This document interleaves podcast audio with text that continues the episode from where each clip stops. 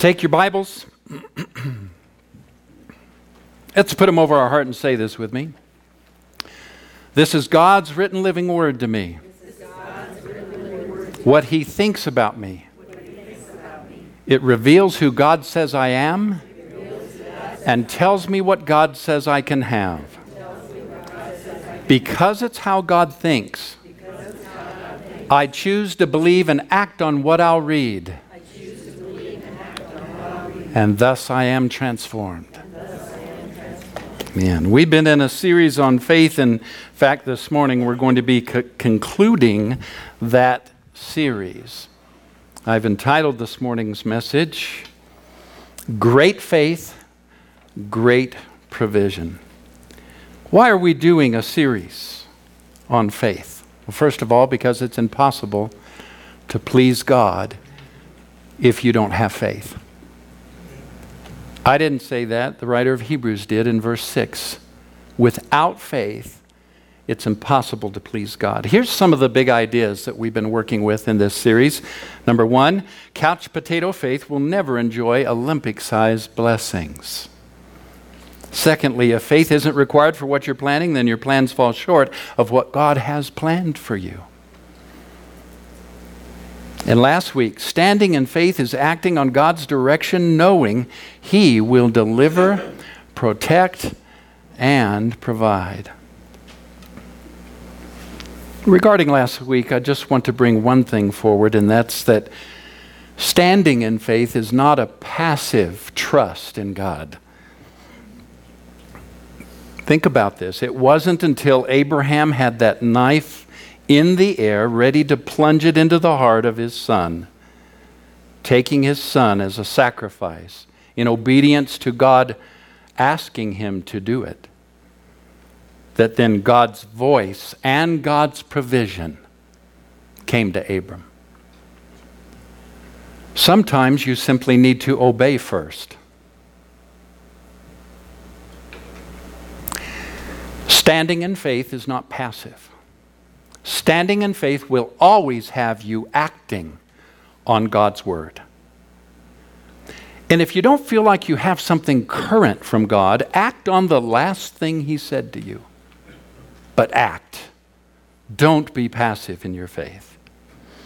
This morning's big idea is this great faith seizes unseen promises, refusing to accept no for an answer. It was some years ago in our first home,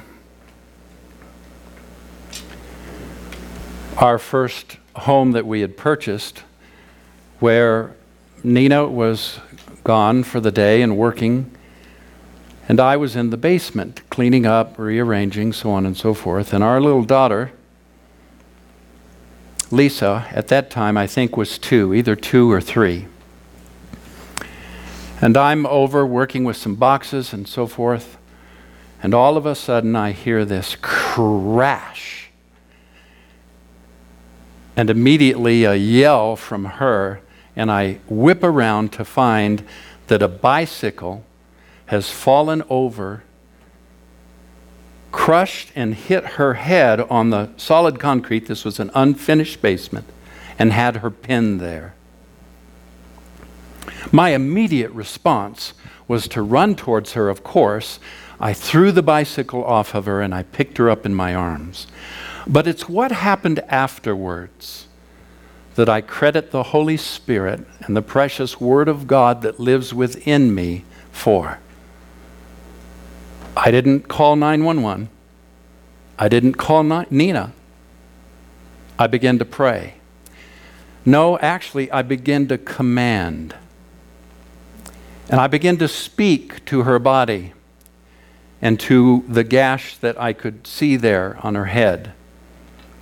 I began to speak life. I began to speak peace and health.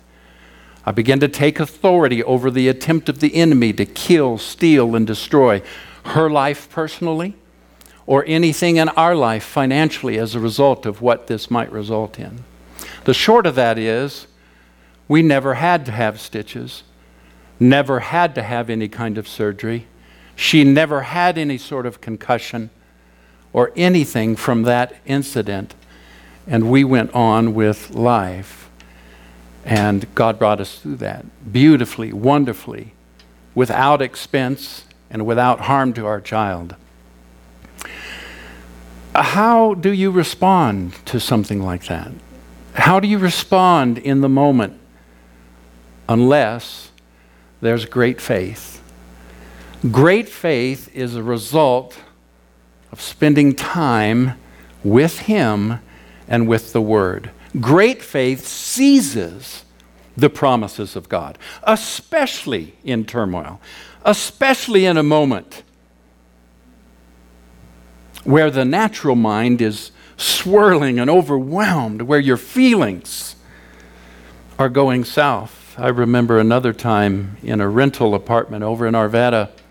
This was some, I, I, don't remember if this was before our home where the crash happened or not, but again, our little daughter, I think it must have been before because that was, I think, the first place that we lived in a rental condo, a condo or ta- what do they call that? Duplex. Duplex. And, um, and we, she was in one of these uh, uh, uh, rolling walkers. So it was round, you know, so that she could bump off of things and walk and, and have some action. And, and uh, I stepped outside. I forget where you were, sweetheart. You were in the kitchen. no, no, no, no, no, no, no. it, it, was a bi level with a steep set of stairs. So as you walked in the door, immediately you had to, to go uh, uh, uh, a, a, a, up a, steep level of stairs to get to all of the living quarters. And this is where we lived. And all of us, I had stepped outside. And no sooner had I closed that uh, door than I heard her crashing in her stroller down those stairs. And again, I grabbed that door and whipped it open and grabbed her up in my arms. And again, the same sort of thing ensued. What I'm getting at is when you're in circumstances where your mind checks out, your emotions are overwhelming, and fear and death and stealing and destroying is at the doorstep, what is your reaction? Do you respond with great faith? Or are you overwhelmed in the moment and subject to whatever your feelings in your mind are telling you? You see, great faith seizes unseen promises and never accepts no for an answer. I want to demonstrate what great faith is. Why do we need great faith? Number one, Without faith, it's impossible to please God. But number two, without great faith, your life will be relegated to the status quo, average, mediocre existence, living well beneath what God has promised. That's why we need great faith. Here's another reason that we need great faith great faith accesses supernatural resources and makes them tangible in the here and now, where we need them. I'm not going to need faith when I get to heaven, Bob. I'm not going to need faith there. I need faith now. I'm not going to have to claim his promises when I get to heaven. I need to know how to claim them right now. I'm not going to have to believe God for finances and material things when I get to heaven. Faith is not to get you to heaven. Faith is to give you a victorious Christian life here on earth and to do God's business for His glory in bringing many people to Jesus Christ. That's what our faith is for. Number four, great faith will bring deliverance through the power of your words. Now, there's only two times in all of the New Testament where Jesus complimented and gave these two individuals the highest compliment regarding their faith that he could possibly give them. Only two. And in both of these instances, he said to these two individuals separately, You have great faith. Let's explore this morning what it was that made their faith great. Turn with me, Matthew's Gospel, chapter 15. Matthew chapter 15.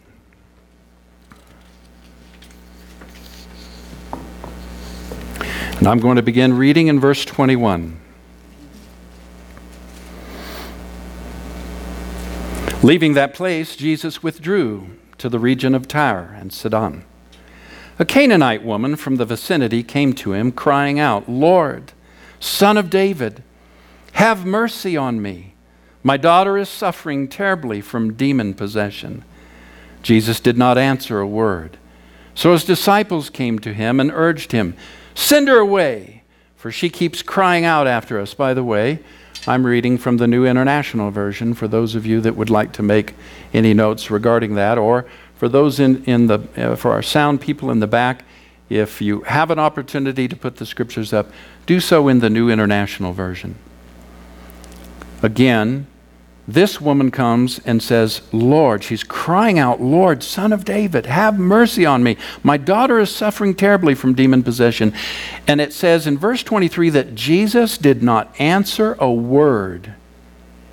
So his disciples came to him and urged him, Send her away, for she keeps crying out after us. That word crying out after is like a blackbird or a What's one of the, what's the, I forgot the name of the really obnoxious bird that makes a really loud. Crows do, mag, magpies do.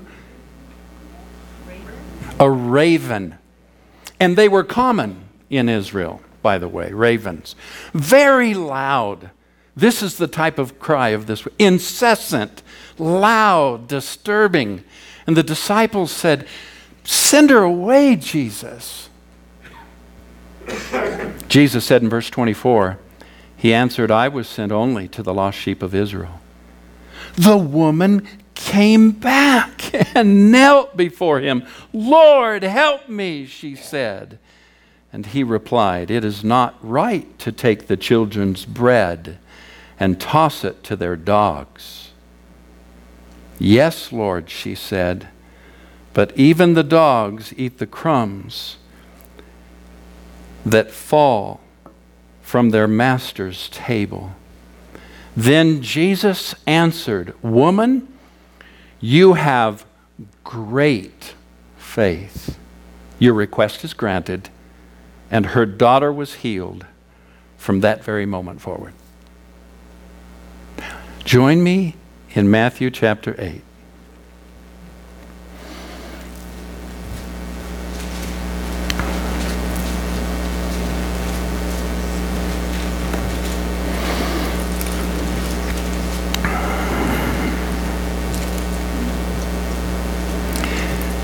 Starting in verse 5.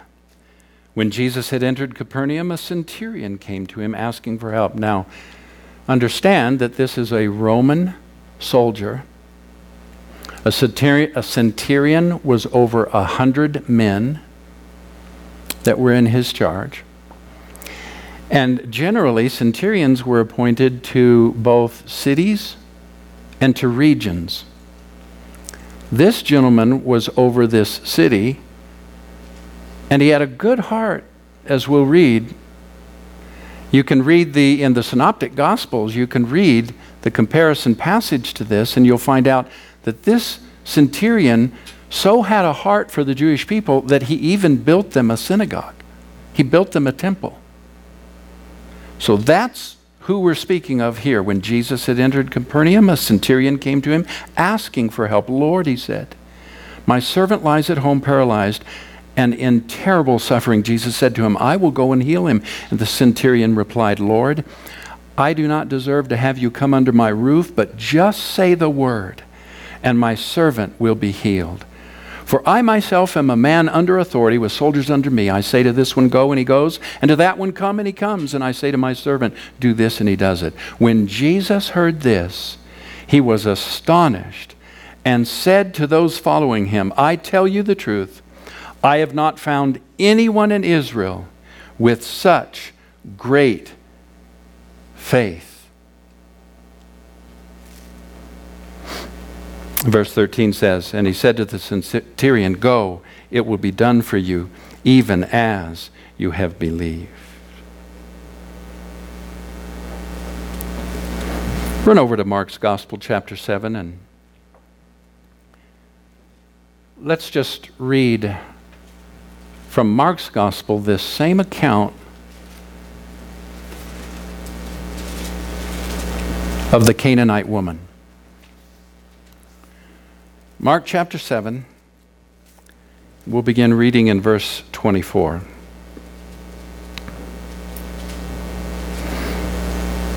Jesus left that place and he went to the vicinity of Tyre.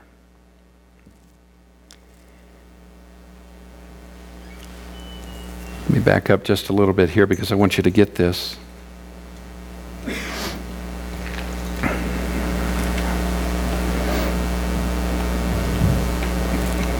Jesus left that vicinity. He went to Tyre. He entered a house and did not want, get this, he did not want anyone to know it yet he could not keep his presence secret. In fact, as soon as she heard about him, a woman whose little daughter was possessed with an evil spirit came and fell at his feet. I submit to you this morning as we begin talking about great faith and what really defines it, that our theology about God's character is at the very essence and foundation of what you believe and how great your faith will grow. You see, the gospel is not a message about what I have to give up, but it's a declaration of what He provided. The gospel isn't, quote, He lives in me, and so try not to embarrass Him. Rather, it's that great reality that I live and I move and I have my being hidden in Him. I'm hidden in his life. Jesus makes me look like my dad, Abba, Father. Now, note, Jesus, we didn't get this in Luke's account, but in Mark's account, Jesus, from a long, after a long day of ministry, he was tired. He didn't want to be around any more people. Now, we're talking about Jesus. we're talking about the Son of God. How many of you have ever just wanted to go home get in your sweats, turn on a television program, and just chill. You don't want to be around people. You don't want to talk to people. You don't want to you don't want to pray for anybody. In fact, you pray that nobody will call and ask you to pray. Amen. This is Jesus. This is the moment he was in. If you think Jesus didn't have moments like this, you're crazy. By the way, he didn't need television. All he did was close his eyes and he could see the universe, and he had cool things going on supernaturally to entertain him and to rest. But he was tired and he did withdraw. And the scripture says he didn't want to be around anybody. But look at this he couldn't keep his presence a secret. Could we just camp there for a minute? Could you just close your eyes? Jesus, right now, your presence be released in this room. Right now, I release His loving presence to your heart. Right now, I release you from that doubt and that fear. I release you from the turmoil of this week. I release you from the weight of those bills. I release you from all that your mind has been so preoccupied with as you've struggled with relationships and health and finances. In the name of Jesus, right now, His presence is not a secret. I release that in you. Thank you, Father. Thank you, Father. Thank you, Father.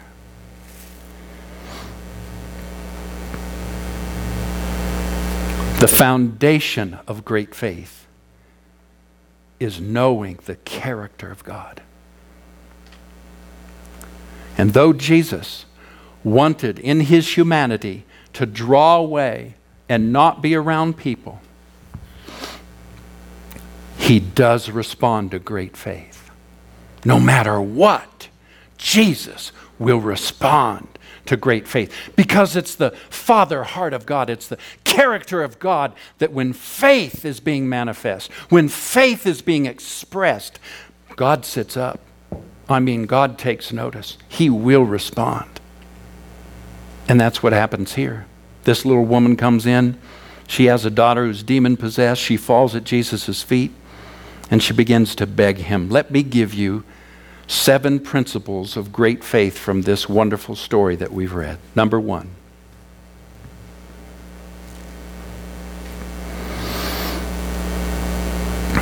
Did you notice that this woman was not a Jew?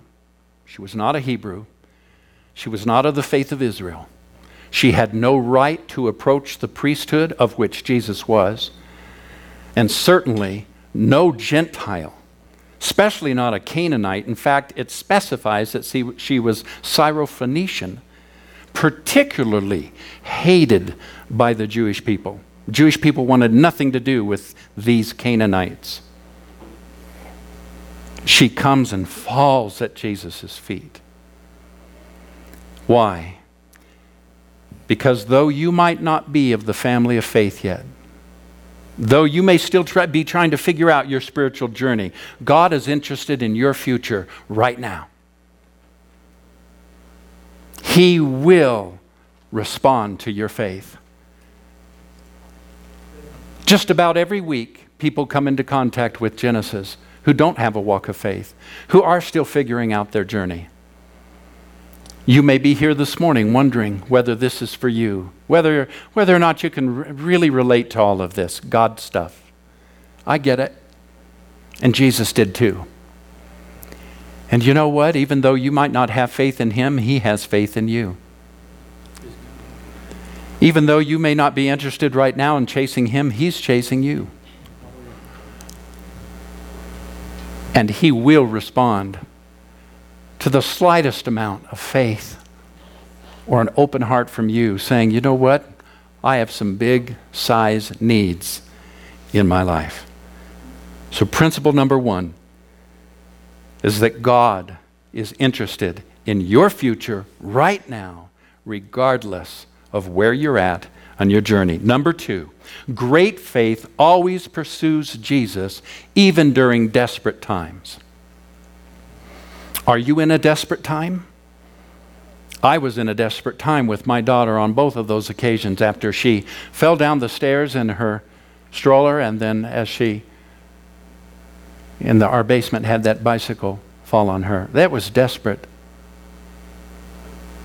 My mind was shouting. My, my emotions were overwhelmed.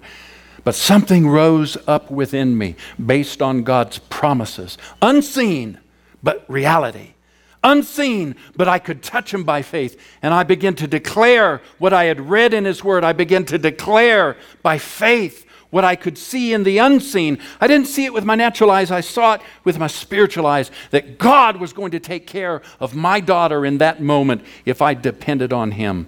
I could call upon his name and he would do something. Great faith pursues Jesus even when times are desperate. Number three.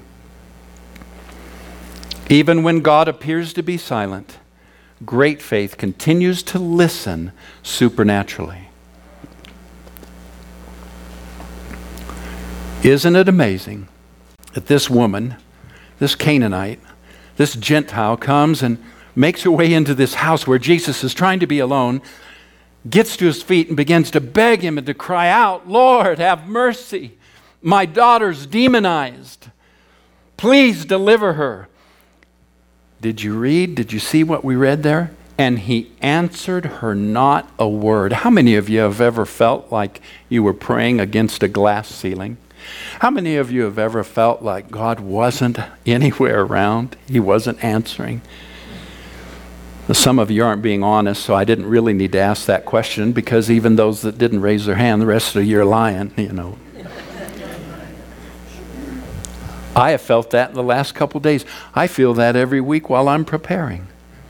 Some th- sometimes I think God is just, He's just mean to me that way sometimes. Here I'm at the end of my week. I'm needing to finish my outline. I'm needing to get a word from God. And I mean, it is silent.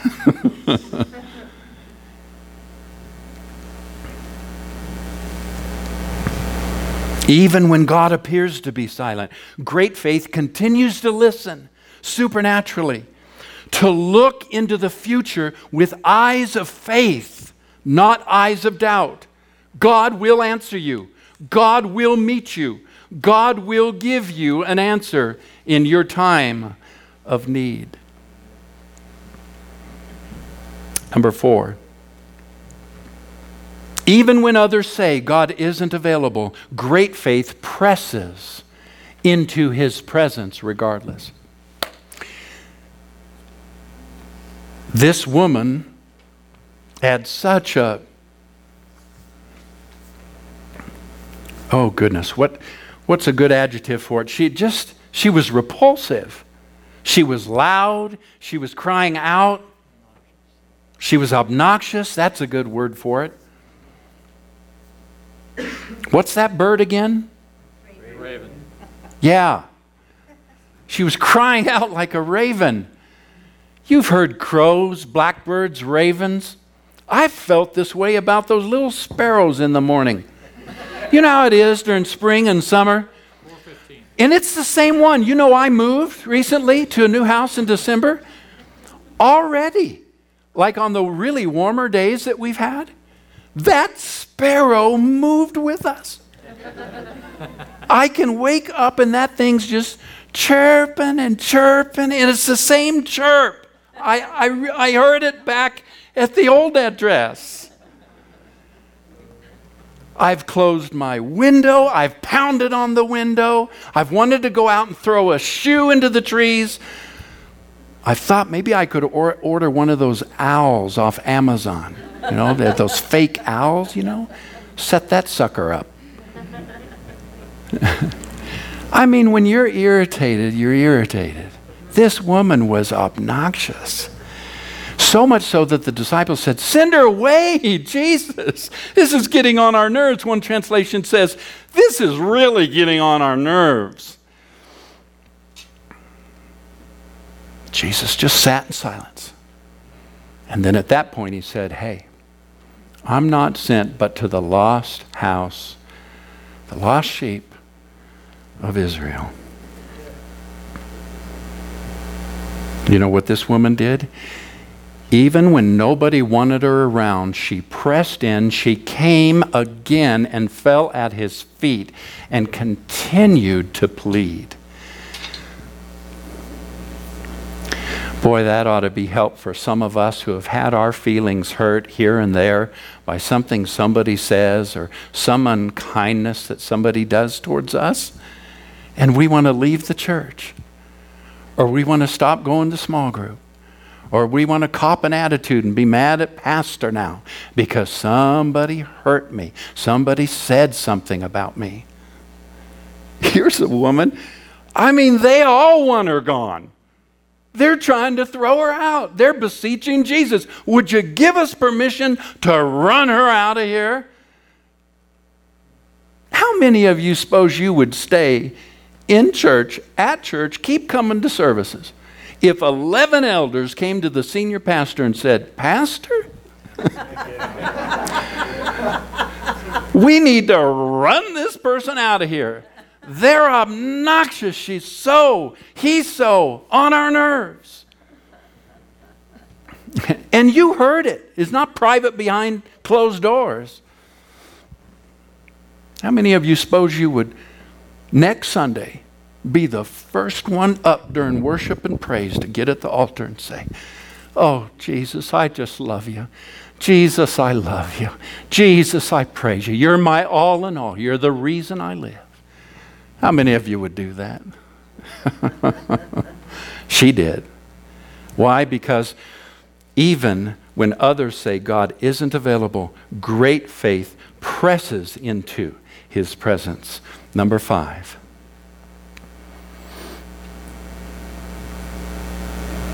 Then Jesus does finally speak. And he said, Woman, it is not right that we should give the bread that belongs to the children to the dogs. Whoops. Okay, so you remember over in Mark's Gospel, chapter 7, that companion passage? We're going to return to something that it says there in just a second, but I want to show you. Jesus was dealing with a point of theology. He was right. Theologically, it wasn't this woman's time for God's blessing. Theologically, Jesus was sent to the house of Israel.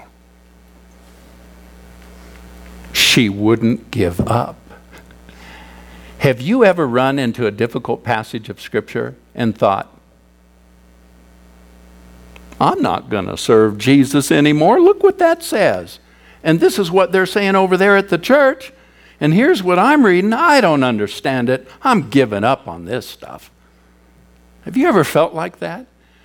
Thank you for one honest hand or your pastor's preaching away in a series, and then you turn on the TV or the radio, and somebody gets on there and says something exactly the opposite of one of your pastor's best points.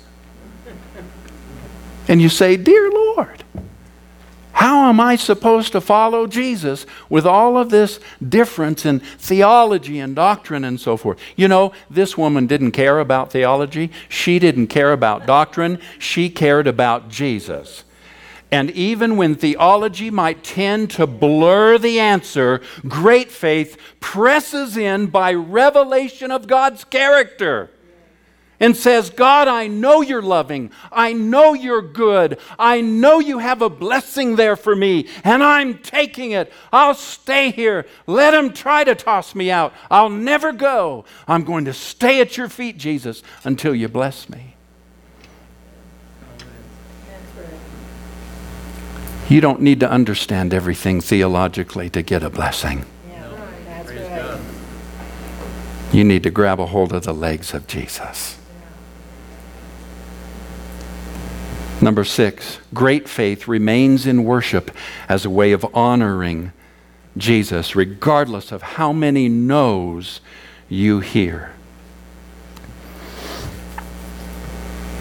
And when you do, when you fall at his feet, when you continue to worship, when you keep your nose in the word, when you continue to, to just love him and worship, despite the circumstances, despite all the no's and the naysayers, and, and even things you don't understand theologically, you're honoring God. And He gives you that supernatural ability to see beyond yourself and see beyond your natural sight into the realm of unseen promises.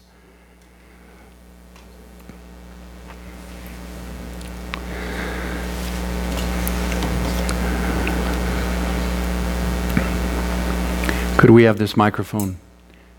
Marissa, would you come just briefly and share that testimony about this new house that God just brought to you? Sure. So, it was about two and a half years ago, I think, we started talking, we need to move because we had greatly outgrown our space. Um, and so we began praying about it and uh, just kind of thinking about it and we got to a place where we decided let's just call somebody and have somebody come out and get this process started. But then we heard really heard god say no wait. You need to wait. And so we waited and um, frustrating we waited. And it was about eight months later this year earlier this year pastor jeff gave us a word in a staff meeting and it was through that word that we knew that God was telling us, okay, now's the time. And so we started dreaming about our new house and dreaming about what was going to be in our new house. And we started getting really excited about it. And so we just started thanking God for our new house, not knowing yet where it was or what it was going to look like or anything like that. We just started thanking Him for our new house. And we got in contact with a friend who came up. She was a real estate agent, kind of got things going. And we decided to jump on it. We put our house on the market, and within 24 hours, we had six offers on our house. And because we had waited, we got twenty to thirty thousand dollars more off the sale of our house than if we would have done it eight months ago. Um, and through the whole process, we were looking at these new houses. And of course, when you're getting into a bigger house, you're getting into a bigger mortgage and higher utility bills. And the whole time I'm going, I don't know how we're going to do this because our income isn't changing. And there was a few times where I even told Chad, like, I don't know how we're going to do this. I know we need it, but how are we going to afford this? Should we be doing this? But we kept hearing God say, Go, go. Just trust me, just go. So after we'd already put an offer in on this house, still kind of wrestling with this, Chad uh, talks to our financial guy, who is awesome, and we had this Holy Spirit realization of I don't even know how to put this. It was just such an awesome moment. He showed us because we were making so much money off of the sale of our house, and we could take that money and apply it towards our debt and pay off huge amounts of debt. And because we're able to do that, we could afford a higher mortgage, which I hadn't even thought of. So we sold our house. We were able to pay the real estate agent, pay the closing costs on both houses, put a down payment on a house, and still walk away with enough to pay off a car, a student loan, several credit cards, and we had money left over. And the house that we're in is double the size of the one that we were in before. Double that size. Double and and it was everything that we had been dreaming about. Everything you've been dreaming about, Everything. and God brought it. Come on, let's give God praise. And you know what? In that process, there were some no's, there were waits, there's a, there were, this can't ha- possibly happen. But they continued to worship. They stayed at the feet of Jesus. They pressed in. They believed that the promise was true. God gave them a word eight months later, and they acted on it. And God released it to them. Number seven, great faith is surrendered faith, which refuses to look away from Jesus. Do you remember how this woman, when even Jesus said, it's, it's not right that we would take what is meant for the children and give it to the dogs, she said, Yes, Lord, yet even the dogs eat the crumbs which fall from their master's table. How is somebody able to have that kind of revelation of the Father's heart when theologically Jesus has already made a case against her? All of the disciples are wanting to toss her out. She's a Canaanite. She shouldn't even have started this conversation. She had no right to be there before Jesus. She has all this working against her. And then the Lord says, I mean, Jesus says it's not right for us to take the promises and throw them to dogs. Where would you be? What would your reaction be? What would you do? Would you stay? Would you, would you press in? Would you continue to worship? Would you continue to believe God has something great and special for you? You know, she was holding on to something. Over in Mark chapter 7, you may not have seen this, but in verse 27, it says, when Jesus responded to, to her about taking the bread and giving it to the dogs, he first said this, verse 27, first part. First, let the children eat all they want. For it's not right for us to take the children's bread and give it to dogs. You know what she was standing on? Jesus didn't say she couldn't have a blessing, he just said it belonged to the children first. I'm still going to get mine.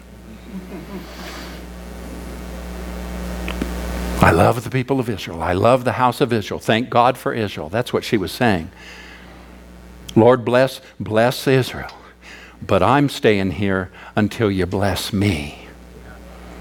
Because I'm a partaker. If it's just a crumb, listen to me, dear ones, a crumb of God's favor is enough to expel all the demons out of your house and bring healing blessing and financial blessing to your whole household. a crumb of his favor. I don't need a seven course meal. Lord, give me a crumb in your presence. All right. So what do you what do I want you to do? Here's what I want you to do. You ready? If you're using your outline, fill it in. Otherwise, let me have your full attention. Even if you are filling it in, give me your full attention because here's what I want you to leave with. What's our big idea? Read it. Sam put it up for us. Big idea. Ready?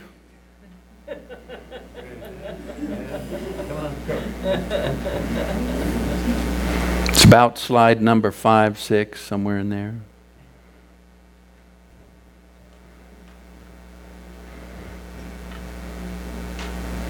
This is what you call a pregnant pause.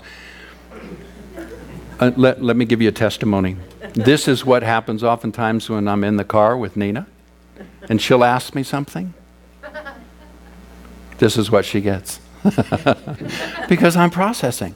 I have to think about it. I have to pro- yeah, I have to process my emotions. I have to go through. I, I want to make the best decision that she's asking me for, you know. And so we experience this pregnant pause.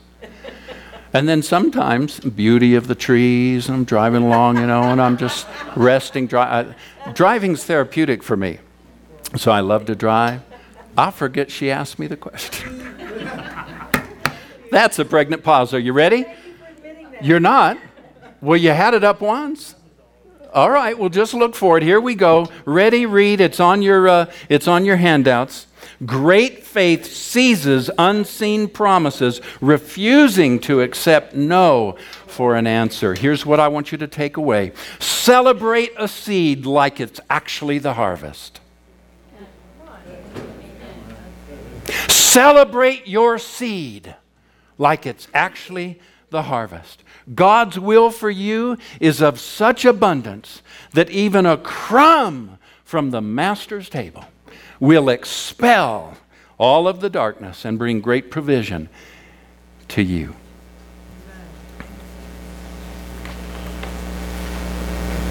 There's a key to having this kind of great graduated faith. We read it when we read the passage on the centurion who, in a very similar fashion, had an encounter with Jesus. And we're not going to go back through all of those scriptures, but let me remind you of what happened when Jesus said to the centurion, I'll come. I'd be happy to come and heal your servant. You remember that? How many of you remember him saying that to What did the centurion say?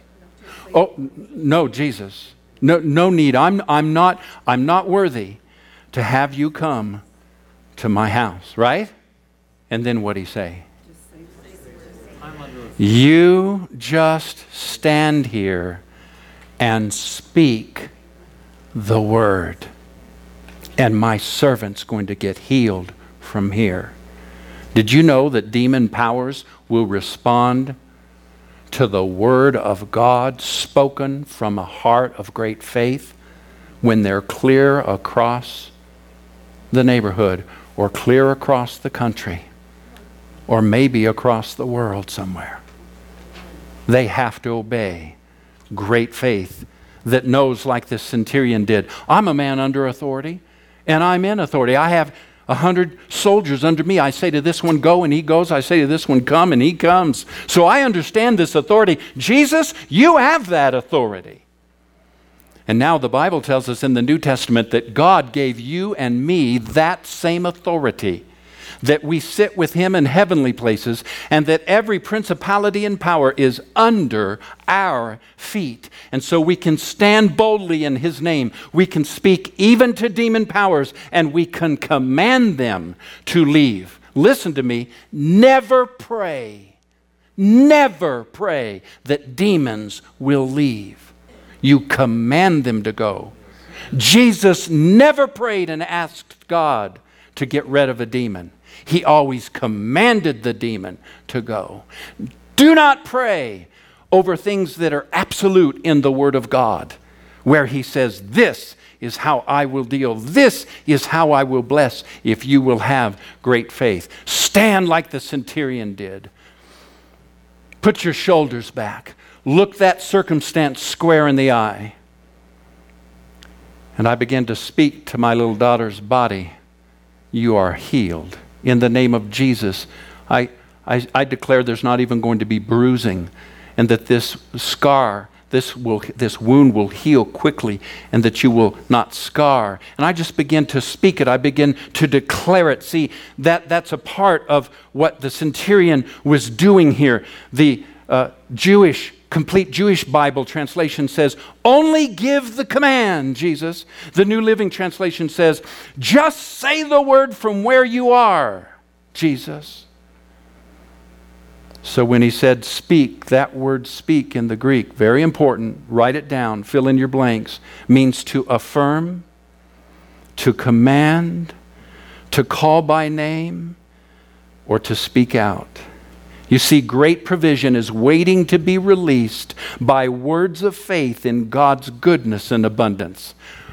Oh, you didn't, you didn't, you didn't hear me. You'd be saying at least an amen or giving a shout. Great provision is just waiting to be released by words of faith in God's goodness and abundance. What would it be like? What would happen this morning if everyone here this morning pressed in to worship Jesus regardless of how desperate your circumstances? What would happen if everyone here got a vision of how good God is, and despite your failures and where you've come from, you tenaciously used your faith to press in and receive and claim God's provision, what would happen if everyone here this morning made this decision? I am not accepting no for an answer. I'm going to continue to speak God's word into my circumstances and command God's provision. I'm going to call heaven's provision. I'm going to give it a name. Healing come, blessing flow, bruises leave, Eyes open up. Macular degeneration dry up in the name of Jesus. And leave these eyes now. Be healed. Perfect vision, perfect sight. No more macular degeneration in the name of Jesus. We're talking about a faith not based on just a whim of your emotions or your mind, but where you've gotten into the Word of God and you've spent time in His presence and you don't accept no for an answer. And then you begin to command, you begin to speak, you begin to affirm God's word, you begin to uh, speak what He has said there. Everyone hearing this message, listen to me. What would happen this morning if every one of you begin to call your miracle into being, your healing, your financial blessing, that relational healing, that that demon power would be released, that the provision of heaven would come in your circumstances as an answer because God's good. And I came that you might have life and that you might have it more abundantly. You see, great faith seizes unseen promises and refuses to accept no as an answer. Let's stand to our feet.